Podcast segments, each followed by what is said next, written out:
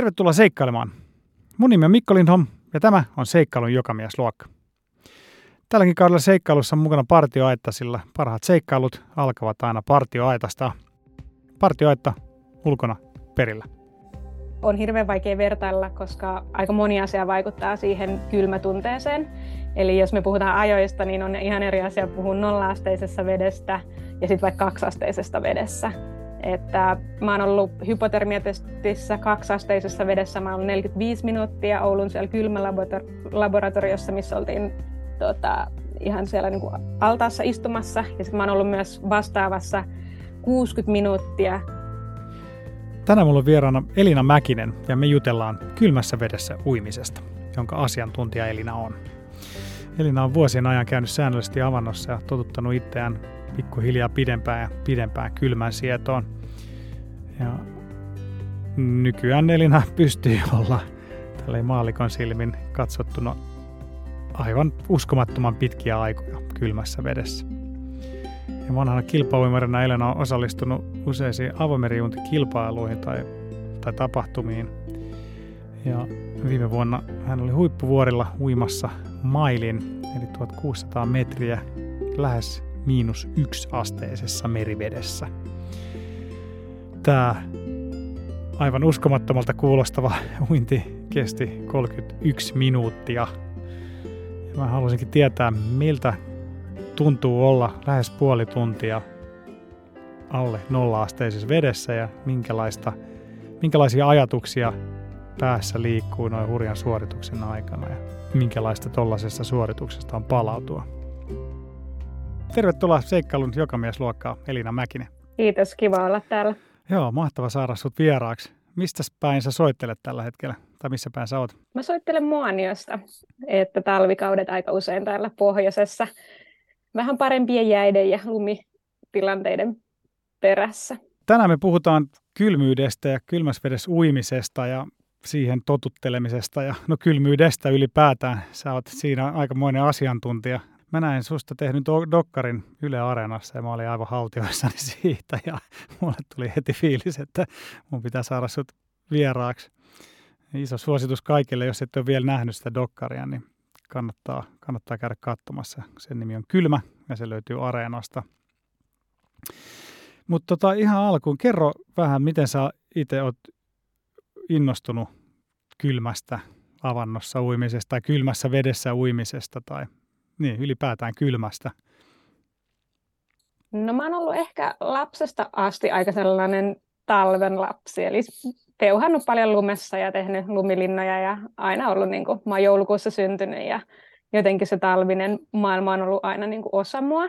Mistä päin sä oot kotoisin? Ja, no mä Helsingistä kotoisin. Joo. Että tota, silloin vielä kun oli hyviä jouluja ja paljon lunta talvisin, niin Joo. no, mutta paljon silloinkin vietetty pohjoisessa aikaa, että aina kun on päässyt hiihtolomat ja muut karkaamaan, niin pääsääntöisesti ollaan oltu sitten jossain, jossain pohjoisessa tai sitten jossain Keski-Suomessa vähän mökillä, niin, niin ihan pienestä pitäen tehty avannot sinne ja napakelkat ja muut talviset seikkailut, niin kyllä se talvi tulee sieltä ja sitten oikeastaan mä oon ihan tämmöinen allasuimari, eli ratoja kelannut sitten koko, koko ikäni, niin avantointi oikeastaan löytyi sitten siitä mukaan, kun kilpauinti jäi ja piti löytää jotain tilalle, niin sitten mä siirryin niin avovesiuinnin puolelle ja sitten kesällä, kun kelas pitkää matkaa avovedessä ja kierteli saaria tai lähti rantaa pitkin uimaan, niin sitten talvella se oli helppo jatkaa siihen, että kun vedet viileni, niin matkat vähän lyheni, mutta silti pystyi uimaan niin kuin siellä avovedessä. Sä oot siis kilpailu? Jo, joo, mä oon kilpailu niin kuin allaslajien puolella oikeastaan pitkiä matkoja. Että sellainen niin kuin aivoton kelaus oli mun juttu silloin, kun ää, uin, uin aikoina. Niin. Oletko miettinyt, mikä siellä kylmässä, kylmässä vedessä sua viehättää? No mä oon aika rauhallinen ihminen, niin mun on aika helppo hallita tavallaan niitä kylmäshokkeja ja sitten semmoisia tiettyjä kylmässä helposti tulevia paniikkireaktioita, jos keho alkaa antamaan jotain signaalia, signaalia tai muuten vaan tuntuu epämiellyttävältä. Ja mulla on ollut kyllä myös kilpauintiaikoinakin aika korkea kipukynnys tai sanotaanko valituskynnys, eli semmoinen, niin kuin, että pystyy vähän niin kuin purra hampaat yhteen ja kärsiä, niin mä en ole niin kuin valittanut hirveän pienestä, että jossain vaiheessa mun valmentajakin joutui sanomaan, että niin kuin jos Elina valittaa jostain, niin sitten silloin keuhkokuume, kun se on treenaamassa, niin ehkä mä oon ollut luonteelta aika lailla sellainen vähän niin kuin sinnikä siinä, siinä mielessä, niin jotenkin huomasi aika nopeasti, kun avantointiakin alkoi tekemään, niin pystyi kasvattaa sitä aikaa avannossa ja kylmässä, ja sitten pystyi myös tunnistamaan niitä niin kuin kipupisteitä, mitkä on tavallaan ihan ok, ja mitkä on vaan sellaisia, niin kuin, että kroppa vaan yrittää varoitella sua, että sen yli voi kuitenkin mennä ihan turvallisesti. Ja, ja sitten tietysti avantoinnissakin aika tärkeä rooli on nimenomaan se palautuminen ja sitten se kärsivällisyys palautua. Et vaikka on sanotaanko 15 minuuttia kylmässä, niin sitten saattaa mennä 45 minuuttia palautua. Ja sitä ei voi paljon pidentää sitä palautum- lyhentää sitä palautumisaikaa. Niin mulla on sellainen kärsivällisyys sit myös vähän niin kuin odottaa se, että nyt tässä ollaan sitten lämpimässä huoneessa eikä mennä saunaan, vaan palautellaan ihan rauhassa ja turvallisesti ja otetaan oma aikansa sille. Wow varmaan monia kiinnostaa, tai mua ainakin kiinnostaa vähän ne ajat, mitä sä vietät siellä avannossa, että, että monelle, joka on vaikka no, käynyt avannossa tai, tai, tai uimahallin kylmäaltaassa, niin jo minuutin aika siellä tuntuu aika pitkältä, niin miten, minkälaisia aikoja sä oot viettänyt ja miten se on niin kuin kehittynyt se sun kylmänsietokyky? Tämä on aika yleinen kysymys ja mä aina mietin, miten mä nyt tähän vastaisin, mutta tota, arkesin mä oon ihan tavallinen tuommoinen pulahtelija, eli mä käyn sen niin kuin kaksi minuuttia, kolme minuuttia saattaa olla se aika avannossa. Eli se on just sellainen, että niin kuin menee sinne veteen ja antaa vähän niin sykkeen rauhoittua ja, ja sen kylmän silleen vähän purra, mutta niin, että ei tule kuitenkaan liian kylmä.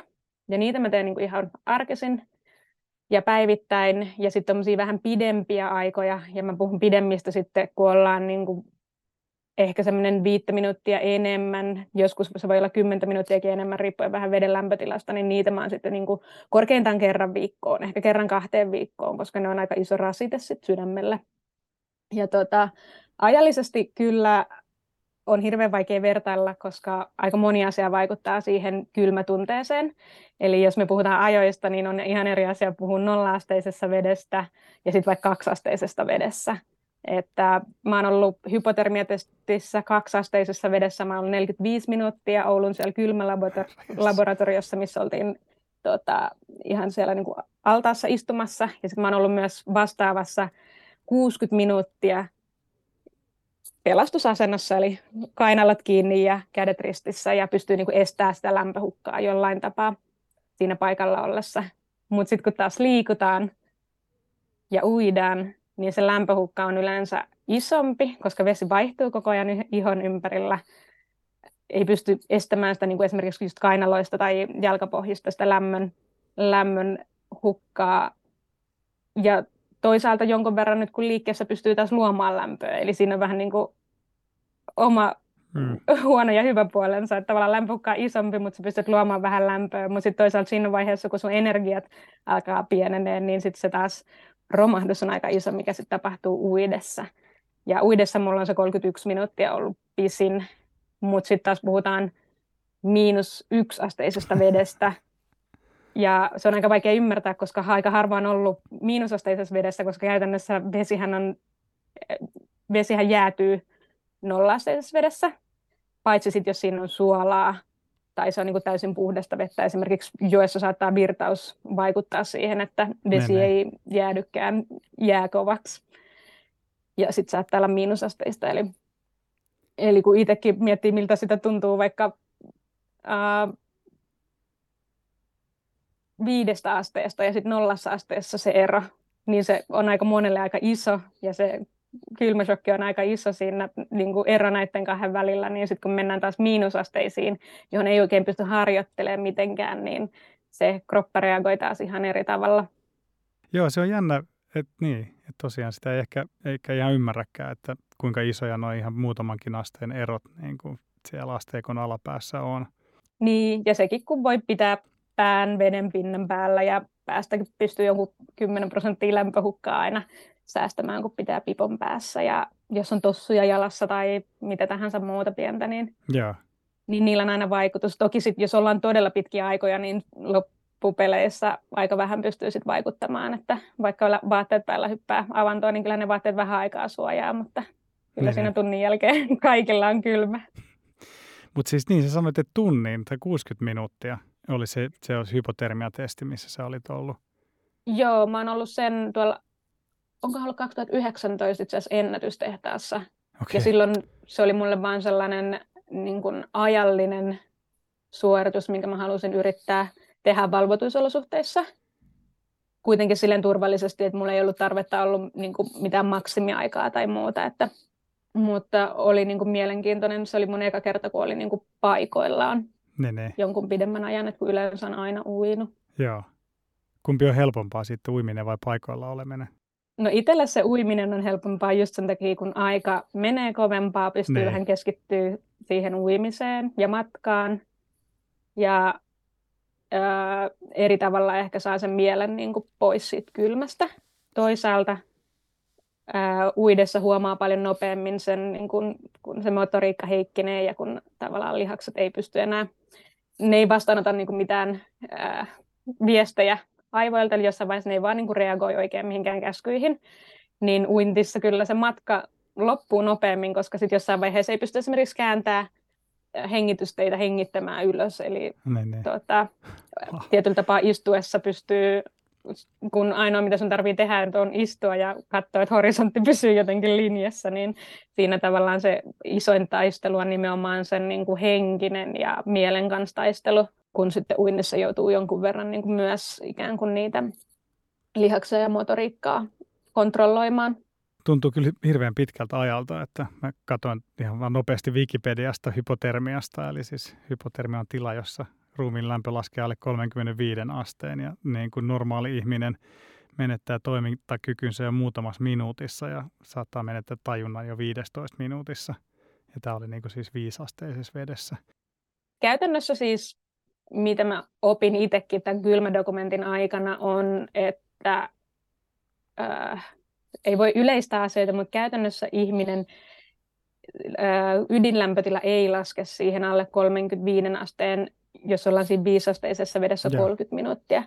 Mutta niin kuin mitä sä sanoitkin tuossa, niin ää, se ei silti sano sitä, että e, joku voi pyörtyä tai et, ei niin kuin pysty oikein reagoimaan tai niin kuin pelastu sieltä, mutta jos mietitään vaikka ihan hukkumistapauksia tai kylmään joutuneita tapauksia, niin monethan sellaiset on pystytty pelastamaan pelastamaan pitkienkin aikojen jälkeen. Sä oot siis selkeästi perehtynyt tähän asiaan tosi paljon ja oliko se niin, että sä olit siis Jyväskylän yliopiston kanssa tehnyt, siis, tai että sä oot osallistunut niiden hypotermiatutkimuksiin ja ollut siinä mukana? Joo, tai Oulun yliopistossa. Oulun se on yliopiston. Niin kuin, hmm. Joo, tota, työterveyslaitoksen kanssa. Öm, joskus me ollaan yritetty niin kuin ihan tuolla avantointi- tai jääuintipuolen kisoissa mitata lämpötilaa niin kuin ennen ja jälkeen, mutta ne on tosi vaikeita mitata. Eli semmoinen huumemittarilla mittaaminen ei oikein toimi, kun ihohan kylmenee paljon enemmän, mitä sitten se varsinainen ydinlämpötila. Niin Eli just. on aika hankala mitata, kun siellä on niin kuin kylmää ja lämmintä verta sekaisin. Et vaikka me ollaan niin kuin tuon kymmenen vuoden aikana aina yritetty niin kuin mittailla niitä, niin niitä luotettavia lukemia saa oikeastaan sit vaan tuollaisissa laboratorio-olosuhteissa, missä pystytään sitten mittaamaan. Se mulla oli esimerkiksi sellainen kapseli, minkä mä söin viittä tuntia ennen, niin sit se oli niinku oikeassa kohtaa, okay. kohtaa mittaamassa ydinlämpötilaa ja sitten oli muita, muita antureita sitten, jonka kautta sai noita, noita lukemia, jotka antaa sitten vähän paremmin osviittaa siitä, että mihin se lämpö todellisuudessa laskee. Joo, wow. Sä käyt ihan päivittäin siis niin kuin avannossa. Joo, eli avannoskin puhutaan just tämmöisistä niin kuin erilaisista terveyshyödyistä, Joo. niin suurin osa niistä kaikista terveyshyödyistä tulee nimenomaan tuolla pulahtamisella Just. ja onko se kolme, viik- kolme kertaa viikossa pitäisi aktiivisesti käydä, niin niillä voisi sit edistää, edistää sit vaikka immuniteettia tai sitä, että verenkierto paranee ja lihakset palautuu paremmin ja Joo. Ja sitten kun ollaan näitä pitkiä aikoja, niin niillä tuskin on mitään terveyshyötyä, niin. mutta se taitaa koskea nyt ihan kaikkia seikkailulajeja, mitä tehdään vähän muu edellä kuin terveys edellä. Niin... Joo, joo. Ja tuntuu, että avantointi on hirveästi nousussa ainakin omassa piirissä. Tuntuu, että kaikki on niin kuin nyt innostunut avantouimisesta. Että Se on kyllä, ja moni sanoo, että siitä tulee hyvä olla itsellä. On vähän semmoinen, menen jos pitää, mutta ei ole vielä tullut semmoista sisältä semmoista sisäsyntyistä tarvetta niin kuin aloittaa sitä harrastusta, mutta opettelen vielä. Mutta kyllä mä veikkaan, että siinä on enemmän se semmoinen rutiini, että tulee mentyä. Niin, et niin varmaan se on sama kuin tavo- lenkillä käymisestä. Niin, lenkillä Eihän sekään tunnu alkuun näin. kivalta, mutta sitten kun sä pääset siihen mukaan, niin sitten sä huomaat yhtäkkiä, että sä tarvitset Näinhän se on. Mitä jos sulle tulee vaikka jonkun reissun takia pitempi tauko, tauko siitä, että sä et pääse avantoon tai kylmään, niin miten sä huomaat sä, että sä, sun kroppa reagoi siihen jotenkin? No yllättävän nopea se reagoi, tai siis sille, kun sanotaanko kahden viikonkin tauon jälkeen, niin kyllä ne ekat kerrat, kun menee veteen, niin tuntuu taas vesi aika kylmältä. Niin. Ja annan se vesi aina mulle kylmään. Siitä ei pääse eroon. Ja aina pitää itsekin pitää mielessä se, että joku aloittaa vaikka syksynkin jälkeen taas se vesi yleensä saattaa niin kuin aika dramaattisestikin laskea lämpötila, tai sitten jos tekee ihan vaan niin, että mä Helsingistä siirryn taas pohjoiseen, niin voi olla veden lämpötilalla nopeasti taas se 5 tai 10 astetta eroa, niin aloittaa aina rauhallisesti ja maltillisesti, että ei heti ala tekemään ihan ennätyssuorituksia. Miten sä valmistaudut sitten avantouintiin tai vähän, varsinkin vähän pitempään vedessä olemiseen? Ihan noissa päivittäisissä pullahduksissa mä yritän välttää rutiineja, eli tavallaan, että en totuta itteeni mihinkään liian mukavaan ja tee siitä niin kuin liian helppoa, että yrittää mennä eri aikoina ja olla eri aikoja ja mennä silloin, kun ei tee mieli ja, ja vähän niin kuin mm. rikkoa sitä, että siitä avantoinnista ei tule semmoinen mukavuusalue. Eli kun sen ideana on aina viedä itsensä epämukavuusalueelle, niin silloin sitä pitää itseensä vähän tökkiä ja tehdä niitä eri asioita, mitä, mitä ei ole tottunut tekemään tai mitä ei tee mieli tehdä. Että joskus kastellaan päätä ja vähän sukelletaan ja joskus tota, sit ollaan vähän pidempää aikaa ja välillä se voi olla, että se avantouinti ei olekaan se ikävin, vaan sitten että se, että joutuu 10 minuuttia seistä 20 metrin äh, sivuttaistuulessa ja pukee päälle, niin se onkin se päivän kylmin osuus. Mutta noihin pidempiin uinteihin oikeastaan se valmistautuminen on ed- enemmänkin sitä yleiskuntoa ja yleisterveyttä, eli hiihtelenkin tekee melkein parempaa äh, valmistautumista sitten tuohon kylmän pitkäkestoiseen kylmän altistumiseen kuin, kuin se, että niin itteensä rääkkäisi joka päivä 10 minuuttia avannossa. Sitten niin. mä teen ihan niin kuin niitä muutamia vähän pidempiä, vähän niin kuin testimielessä tai silleen kroppaa herättelen siihen, että missä vaiheessa tulee niitä tiettyjä kiputiloja ja miten niitä saa, miten niitä saa palauduttua. Ehkä siinä on niin kuin enemmän se, että muistuttaa kroppaa, että miten palaudutaan pidemmästä kylmäaltistumisesta kuin se, että pitäisi välttämättä olla siellä kylmässä. Että, että tota, niihin kylmässä olemiseen enemmän vaikuttaa se yleisterveys ja, ja, ja. ja yleinen jaksaminen. Minkälaisia tuntemuksia sulla on, kun sä meet avantoon ja ajatellaan, että sä oot vaikka viisi minuuttia siellä tai jopa pitempään, niin kerro vähän niistä.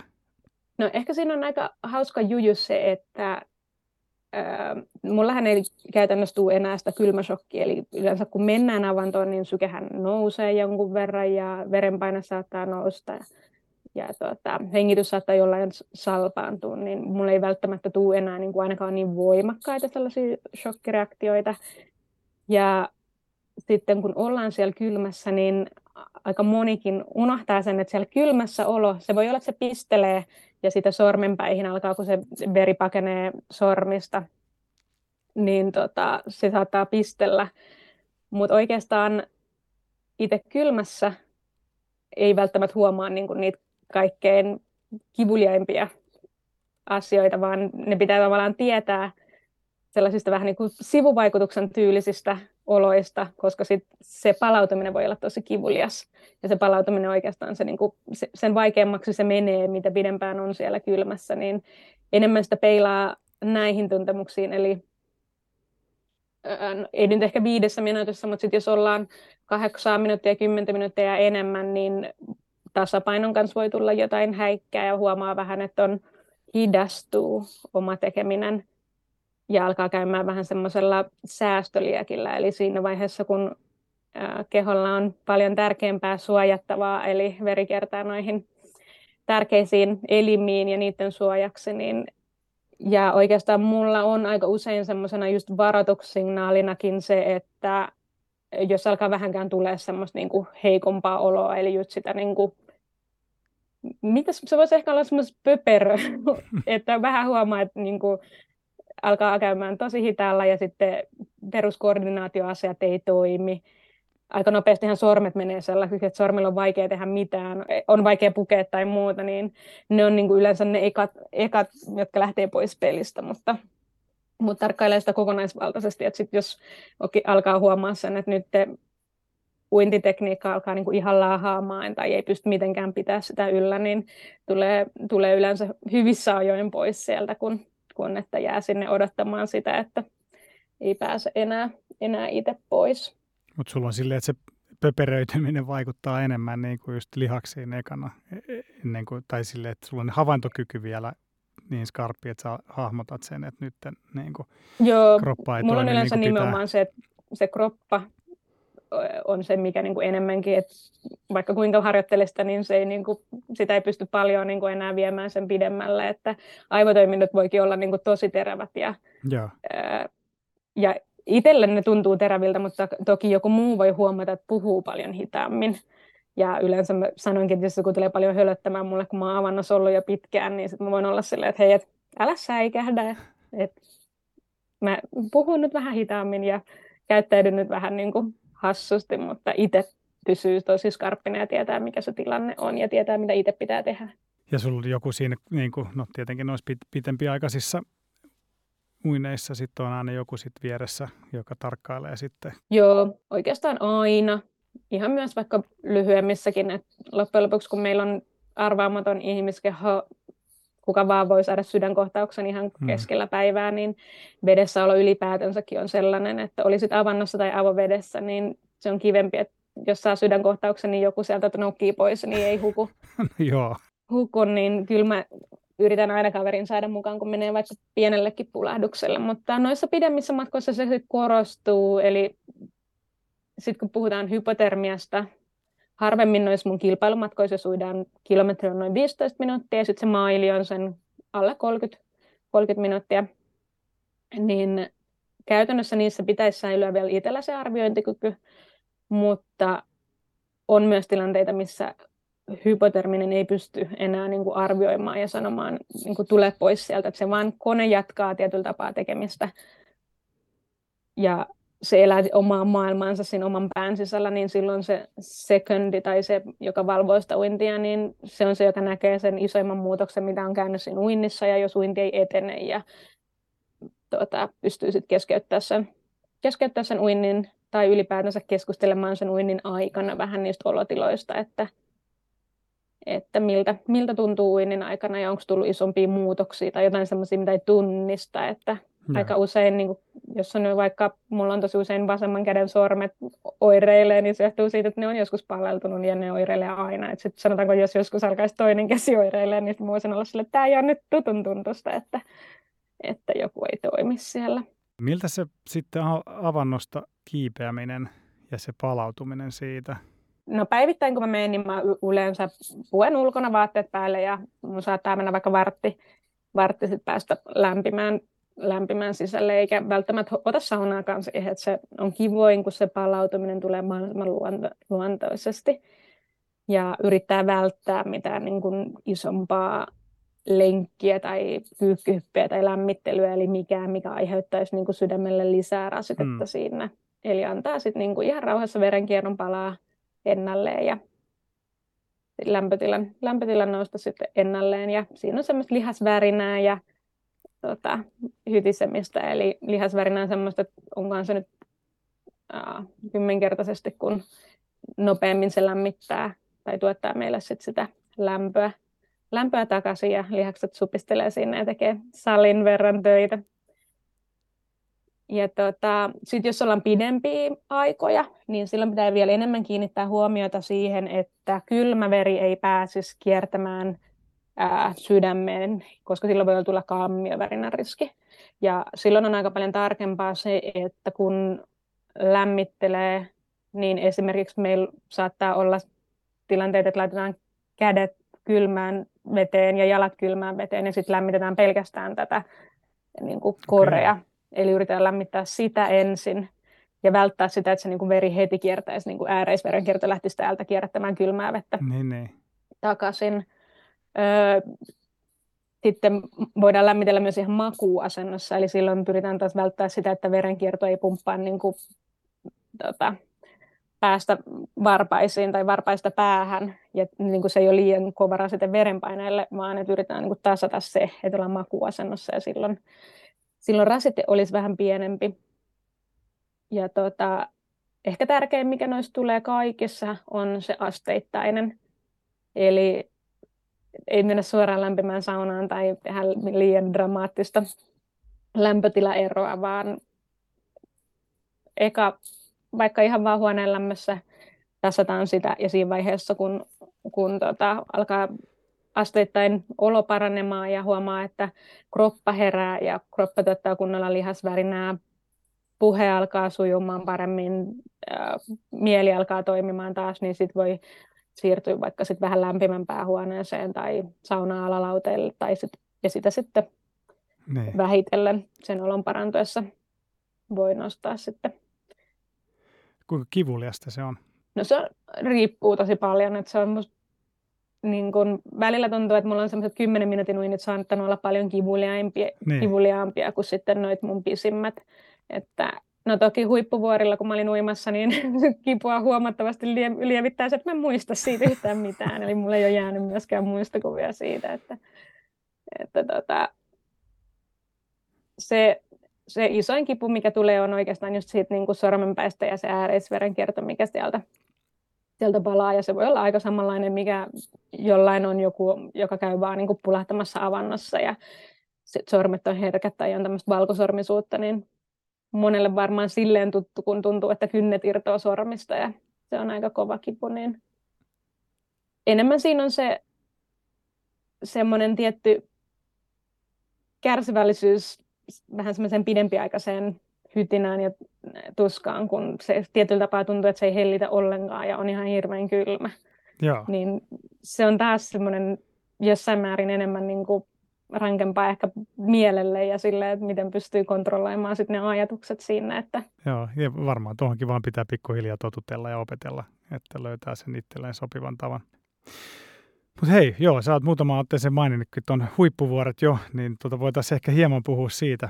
Eli siellä oli tavoitteena uuden maili, eli siis 1,6 kilometriä nolla-asteisessa, tai siis niin, jopa miinusasteisessa vedessä. Joo, Mä olin 2017 uinut mailin Pohjois-Irlannissa ja silloin vesi oli kaksi astetta. Joo. Ja silloin mä olin oikeastaan jo päättänyt, että jos mä uin vielä mailin, niin mä haluan uida sen sellaisissa niin kuin, olosuhteissa, että sen kylmemmäksi ei enää voi niin. mennä. Niin sieltä huippuvuori oli oikeastaan mulle semmoinen hyvä kehäpäätä sitten näillä. Ja paljon siellä oli siis se veden lämpötila sitten sillä se lämpötila mitataan aina niin kolmella mittarilla, niin niiden mittareiden keskiarvo oli miinus 0,77. Että olisiko siellä yksi mittari näyttänyt miinus yhtä astetta. Ja... Mutta edellisen päivänä oli ollut miinus kaksi asteinen vesi, joka on aika siellä niin yläpäässä, mitä huippuvuorilla voi olla. Koska alun perin meidän piti uida siis silleen, että uidaan tuommoisen äh, vähän niin kuin kumiveneen vieressä. Ja, ja se olisi uitu niin kuin vähän siellä äh, lähempänä niitä glasiaareja, mutta vesi oli sitten miinus kaksi, niin siinä vaiheessa tehtiin päätös, että okei, siellä ei voi uida, niin se piti tuoda niinkin tylsään paikkaan kuin satamaan ja laiturin viertä uida sitten, mutta vesi onneksi oli kylmää, vaikka maisemat olisi voinut olla vähän paremmat. Joo, no kuinka paljon siinä ehtii maisemia ihailla sitten? No ei siellä aina yleensä näe kuin pohjaa. niin. Joo. Mistä sulle tuli siis idea ylipäätään osallistua tähän tapahtumaan? Musta tuntuu, että jääkarhu on ollut mulle semmoinen vähän muutenkin symboli, että silloin kun mä aloitin, niin mä aloitin Joensuun jääkarhuissa ja se oli mulle vähän semmoinen niin emoseura, hmm. missä mm. mä vähän niin kuin tutustuin näihin tämmöisiin saunakarhuihin, eli siellä sai aina vähän rentoutua ja saunoa ja käydä avannassa. Ja sitten siellä oli myös joitain ihmisiä, jotka oli uinneet 450 metriä, mikä oli aikoinaan yksi pisimpiä matkoja, niin sain niiltä sitten sparrailua silloin, kun lähdin pidemmille matkoille, niin jääkarhut on jotenkin jäänyt sieltä sitten toisaalta mä halusin mennä tuolle, että se on järjestetty, koska mun ajatuksena oli se, että kun joku on katsonut sen logistiikan ja turvallisuusasian, eli tavallaan sen, että jos siellä käy jotain, niin siellä on niin kuin ensihoitaja ja ää, jotkut, jotka pystyy nostamaan sinut turvallisesti pois sieltä. Eli, miten, eli se osaaminen, että miten hypotermista potilasta hoidetaan. Eli sit jos tavallaan tila romahtaa tai muuta, niin voi olla vaarallisinta se, että jos siellä ei ole osaavia ihmisiä, jotka auttaa, auttaa ylös, ylös sieltä, niin se voi olla oikeastaan se pelastus niin kuin vaarallisempaa kuin se itse uinti. Mitä siihen voi käydä sitten? No siinä tulee oikeastaan kaikki niin kuin, no tämä kammiovärinä, mistä oli puhetta, mm, ja just. sydänkohtauksen riskit, eli siinä vaiheessa, jos revitään kauhean paljon tai tota, ei ole sitä niin kuin kapasiteettia sit palauttaa, niin just. palauttaa vähitellen sitä lämpöä takaisin. Niin. Mikä, mikä sinua jännitti eniten ennen sitä kilpailua tai ennen sitä sun uintia? No mä oon itse ehkä aika äh, huono riskienottaja, vaikka monesti niin, vaikea. kaikki nauraa mulle se, että sinäkö. niin mä kuitenkin sillain valmistaudun ja otan aika paljon varman päälle, että mä tiedän, että mä pystyn uimaan ja mä olin senkin koko talven ollut pohjoisessa ja nollausteisessa vedessä ja äh, tehnyt paljon niin kuin, pidempiä harjoituksia, ne oli mennyt hyvin. Mulla oli ollut vähän niin kuin, paleltumisongelmia toki aiemmin, eli vähän niin kuin jännitti ne, että paheneeko nämä tai tuleeko ne takas. Mutta äh, se, että vaikka vesi oli miinusasteista, mä tiesin, että mulle se niin kuin lämpötilan ero on kaikkein pienin. Mm. Ja oli pystynyt henkisesti tavallaan valmistautumaan siihen hyvin. Yeah. Ja sitten lisäksi oli se aikaisempi maili alla ja useampia kilometrejä, kilometrejä niin et musta tuntuu, että ennen uintia mua ei jännittänyt oikein mikään, mutta sitten toki uinnin jälkeen ehkä tuli vähän semmoinen, niin että yllätty itsekin, miten vaikeaa se sitten oli. Että kyllä mä huomasin, että mä olin itse ihan niin kuin, tavallaan pysty sanoa jälkeenpäin, että oli ihan niin kuin sillä limiteillä, että pystyi tekemään sen vielä turvallisesti ilman, Joo. että niitä omia rajoja silleen rikko. Ja sanois vielä kauan se kesti sulla sen mailin uiminen? 31 minuuttia, eli 45 sekuntia. Joo. Ehkä nyt vähän pidempään, jos mä olisin uinut metrin pidempään vaparia, mutta siinä vaiheessa, kun alkaa tuntumaan, että on jo maalissa, niin mä vähän liian aikaisin lopetin uimisen ja siinä kesti portaille siirtymisessä sitten varmaan puoli minuuttia. Kerro vähän siitä suorituksesta, miltä se tuntuu aloittaa, hypätä tai hypätä, laskeutua sinne veteen ja alkaa uimaan ja mitä sä ajattelit siinä uinnin aikana? toi uitiin kierteen poijuja. Eli siinä ei pääse sille rytmittämään tai ponnistamaan päädystä, vaan siinä pitää itse koko ajan uida ja kääntyä. Ja oikeastaan ne käännöksetkin, kun tavallaan tuosta uimaan suoraan ja sitten pitääkin lähteä kiertämään, niin niissä voi tavallaan menettää paljon aikaa. Mutta tuota, uinnillisesti itse asiassa uh, mä pystyn uimaan yllättävän tasaisesti.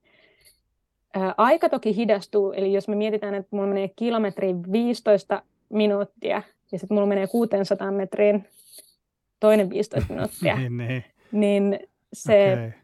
Siinä ei ole kyse niin sanotusti maitohapoista ja hyytymisestä, vaan siinä on enemmän nimenomaan siitä, että se tekniikka, ää, se ei pysy kasassa. Eli siinä väistämättä niin kun käsi alkaa vähän niin kuin sutimaan tyhjää ja ei saa sitä niin kuin kiinni.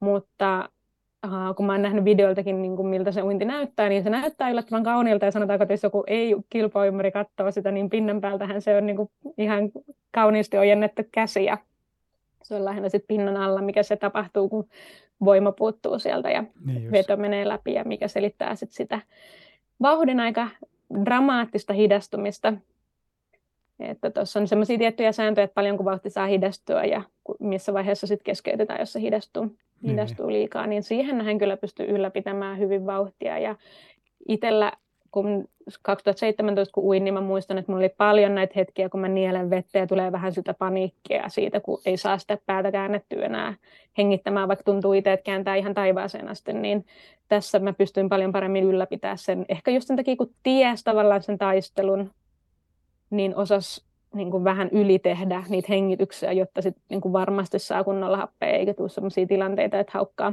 Niin kerros vielä tuosta siis, eli, eli susta tuntuu siltä, että sä oot kääntänyt päätä tarpeeksi, mutta sit sä et oikeasti olekaan ja, ja sit Just sä et niin. pääse hengittämään. Okei, mielenkiintoista. Joo.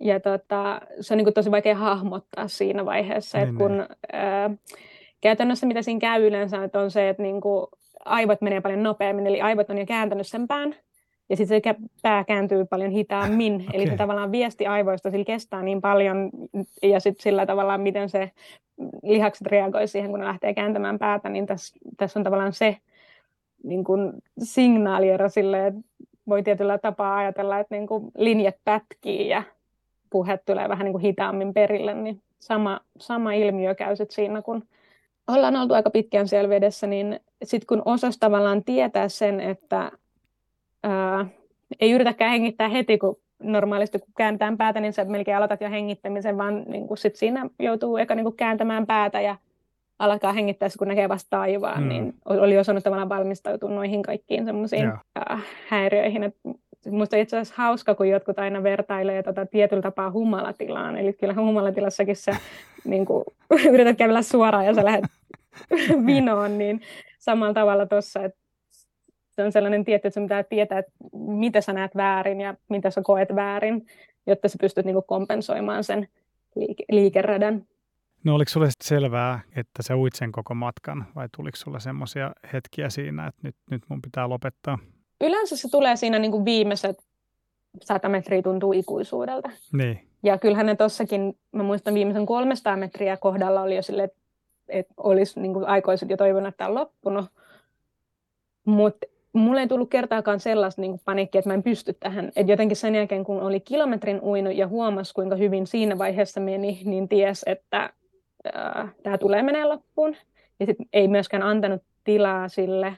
Toki mä olin niin kuin ajatellut, että se läätä leikki hengellä, eli tuossa oli just semmoinen tietty, ää, tietty sopiva itsevarmuus siinä tekemisessä ja luotto sit siihen itteensä, niin ää, se viimeinen sata metriä on sitten aina semmoinen niin taistelu ja vähän niin kuin nauraskelen niitä mun viimeisiä se- sekunteja, kun varmaan niin kuin viimeinen minuutti on mennyt siihen, että mä oon ka- metriä kulkenut, kun niin. pysähtyy ja nostaa pään ja sitten katsoo, että ei vitsi, että kaksi metriä pitää päästä vielä koiraa jotenkin rappusille. Niin... No miltä tuntui tota nousta ylös sitten sen uinnin jälkeen?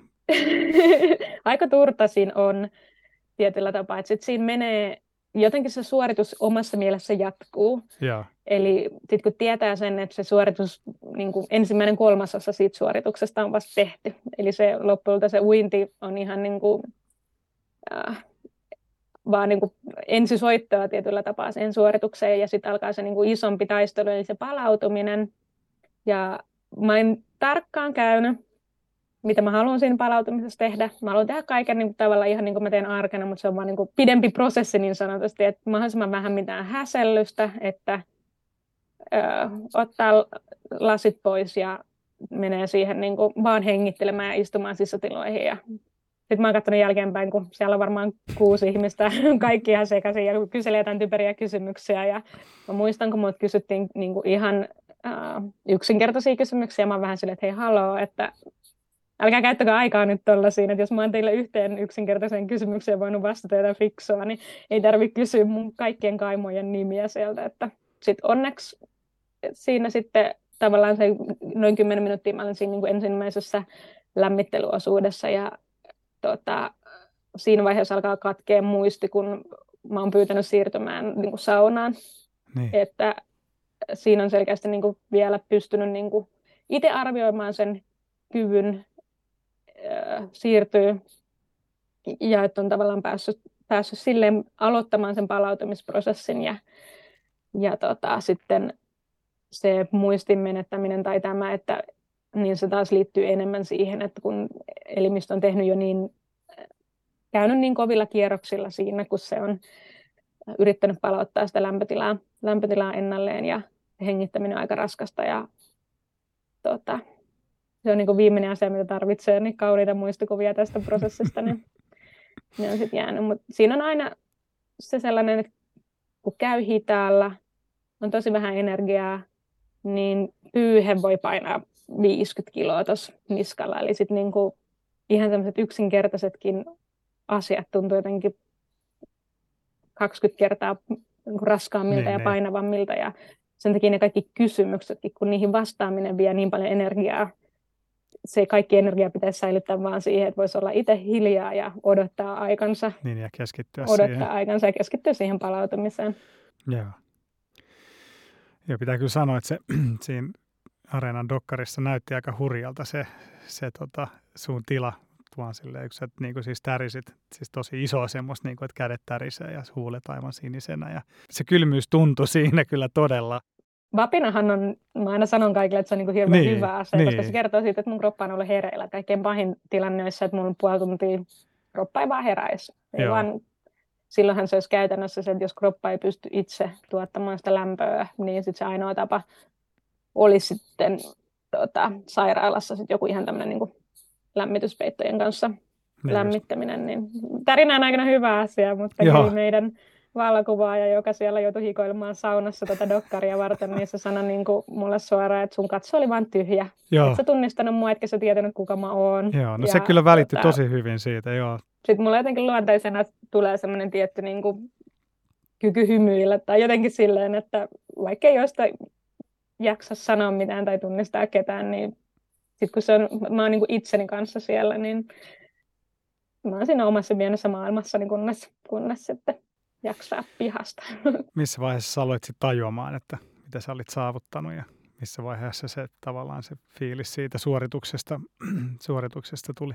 Jos mä mietin sitä hetkeä, kun alkoi tulla niin kuin hyvä olo ja huomasin, että niin kuin, nyt on pieni tarina on vielä, mutta että niin kuin on elävien kirjoissa, niin ää, ei ollut sellaista niin kuin rasitusta, että niin kuin, että joskus vaikka maratonin jälkeen voi todeta, että tuntuu, että on juossut maratonin, mm. niin se oli minusta aika hassu olo, että kun ää, ei ollut sellaista tunnetta, että nyt on uinut mailin, vaan pystyy olemaan kuitenkin sellainen tunne, että ihan kuin mikä tahansa kerta, kun tuolla saunassa ollaan hytisty ja väristyy ja nyt alkaa tuntua siltä, että voi mennä pois saunasta, niin se oli aika jännäkin, jännäkin tunne, että sitä niin miettii jälkeenpäin, että johtuuko se siitä, että miten vähän muista siitä palautumisesta vai siitä, että pystyy tekemään sen uinnin ja palautumisen vähän niin kuin samalla tavalla kuin mikä tahansa arkipäivän uinti. Mitä sitten niin seuraavana päivänä, tunnet sun kropassa sen, että sä oot tehnyt sitten todella raskaan suorituksen, että oot sä väsynyt nukuttaako sua tai...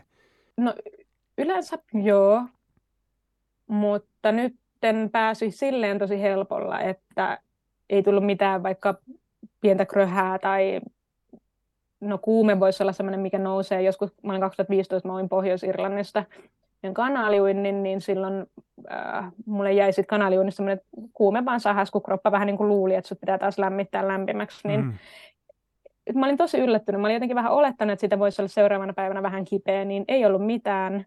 Me lähdettiin itse asiassa illalla kävelemäänkin siitä, ja voi olla, että se kävelykin oli hyvä palauttava, palauttava toimi, ja seuraavana päivänä oli sitten jo ihan normaalit, normaalit turistipäivät, koiravaljakkoja ja muita. Ja tota, oli tosi kiva huomata, että ää, tietysti huomaa tehneensä jotain, eli niin kun, syke on ollut yöllä korkealla ja päivän aikana ei halunnut ihan lähteä ehkä niin kuin heti uudestaan, mutta tota, pystyi niin kuin ihan tavallisia asioita tekemään ja tavallisella yöunilla, että ei ollut ihan poikki siihen nähen.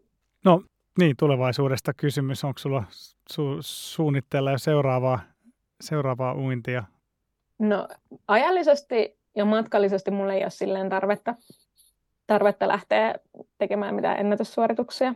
Joo. Mutta e, enemmän semmoinen just seikkailullinen näkökulma tuohon, että nyt kun tietää, että kuinka pitkä aikoja pystyy olla ja miten pystyy olla, niin pääsee uimaan paikkoihin, missä ei ole uitu tai minne on todella vaikea niin päästä.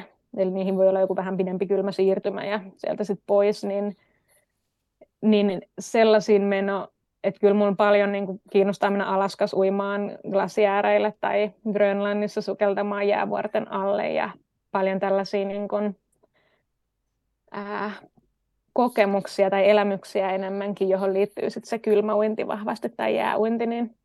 Mistä tuommoisia niin kuin, hienoja uintipaikkoja sitten löytää? Et, et sä, tai, niin, miten sä skauttailet niitä paikkoja, mitkä sua kiinnostaa tai mistä sä kuulet niistä? No yleensä niistä kuulee joltain tavallaan tutulta. Ja joskus ne on myös sellaisia paikkoja, missä on joku, joku käynyt kesällä ja sitten vaan haluaa, hmm. haluaa mennä talvella sinne. Ja paljon on myös paikkoja, mitkä niin kun, et, siellä ei ole vaan uitu, eli sitten ne voi olla jotain vesiputoustien niin kun, tota, alla olevia, jotka pysyy talvella sit sille, että sinne pääsee uimaan, eli näkee jostain, jostain sitten, joku on ollut vaikka vaeltamassa, talvivaeltamassa ja telttailemassa ja katsoo, että ei vitsi, että tuolla on tämmöinen paikka, mihin mä voisin mennä uimaan, niin, niin vähän vongailee. Ehkä paras tapa on se, että ottaa itse uikkarin mukaan ja jos tuolla mä teen vapaa-laskua, niin vapaa-laskureissulla matkan varrella löytyy joku hieno paikka, niin uikkarin repusta pois ja uimaan sinne, niin se onkin aika, sillä tavalla löytää parhaiten. Aika jännä yhdistelmä vapaa-lasku ja uiminen, että se ei varmaan... se tekee hyvää palautusta jaloilla sen joo, jälkeen. varmasti. Reidet on hapoilla. joo, joo. Tosi makeata niin, että sä oot ottanut ton seikkailuelementin tuohon niin kuin uimiseen mukaan jos sun pitäisi Suomesta sanoa vaikka top kolme hienointa tai kauneinta tai mieleenpainuvinta paikkaa, missä sä oot uinut, niin mitä sä sanoisit? No se riippuu vähän ehkä mitä hakee. Mä jotenkin itse rakastan kirkkaita vesiä, hmm. niin jotenkin ehkä niiden perässä meneminen. Kilpisjärvi on upea paikka, vaan näki, kun siellä on upeat maisemat, jos hmm. on ihan mielettömän kirkasta. Sitten on paljon avolouhoksia, mutta ne on ehkä enemmän sellaisia, että jäänalainen maailma on upea siellä, että se miljö ei välttämättä ole aina ihan niin hieno, mutta se, että kun vesi on kirkasta ja louhoksissakin on turkoosia vettä, niin se on sitten enemmän sitä niin kuin jääpinnan tarkastelua sieltä veden alta. Ja sitten sellaiset tietyt No, mulla tulee sieltä pieneltä karhunkierrokselta mieleen se Jyrävän koski, niin se on aika niin kuin jylhä ja se pysyy auki melkein koko talven ja se on niin kuin omalla tavallaan semmoinen kaunis, kaunis paikka mennä uimaan. Mahtavaa. Hei, kiitos, kiitos Elina, että tulit vieraaksi ja saatiin nauttia sun seikkailuista. Nyt jo, tässä yhteydessä voi käyttää sanaa jäätävä. Jäätävän siisteistä seikkailuista. Kiitos, kiitos, että tulit vieraaksi. Kiva, että sain tulla ja toivottavasti en rönsyily liikaa. Joo, päinvastoin. Oli ihana kuunnella. Kiitos. Loistavaa, kiitti. Kiitos vielä kerran Elinalle ja kiitos kaikille teille kuulijoille. Jatketaan keskustelua Instassa ja jos ehditte, niin käykää jättämässä arvostelu Spotifyhin tai millä alustalla tätä podcastia kuuntelettekaan. Se auttaa muita löytämään podcastin ja levittämään seikkailun ilosanomaa. Ja erityiskiitos partioitalle vielä kerran, että lähdette mukaan seikkailemaan meidän kanssa tälläkin kaudella. Kuten tuossa alussa sanoin, aika moni munkin seikkailu on alkanut partioitasta.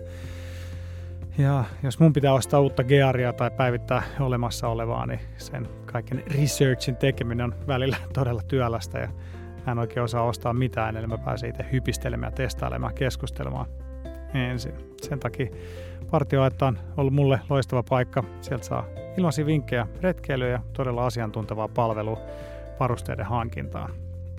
Mutta hei, tässä kaikki tällä erää. Ensi kerralla uudet seikkailut. Siihen asti. Seikkailemisiin!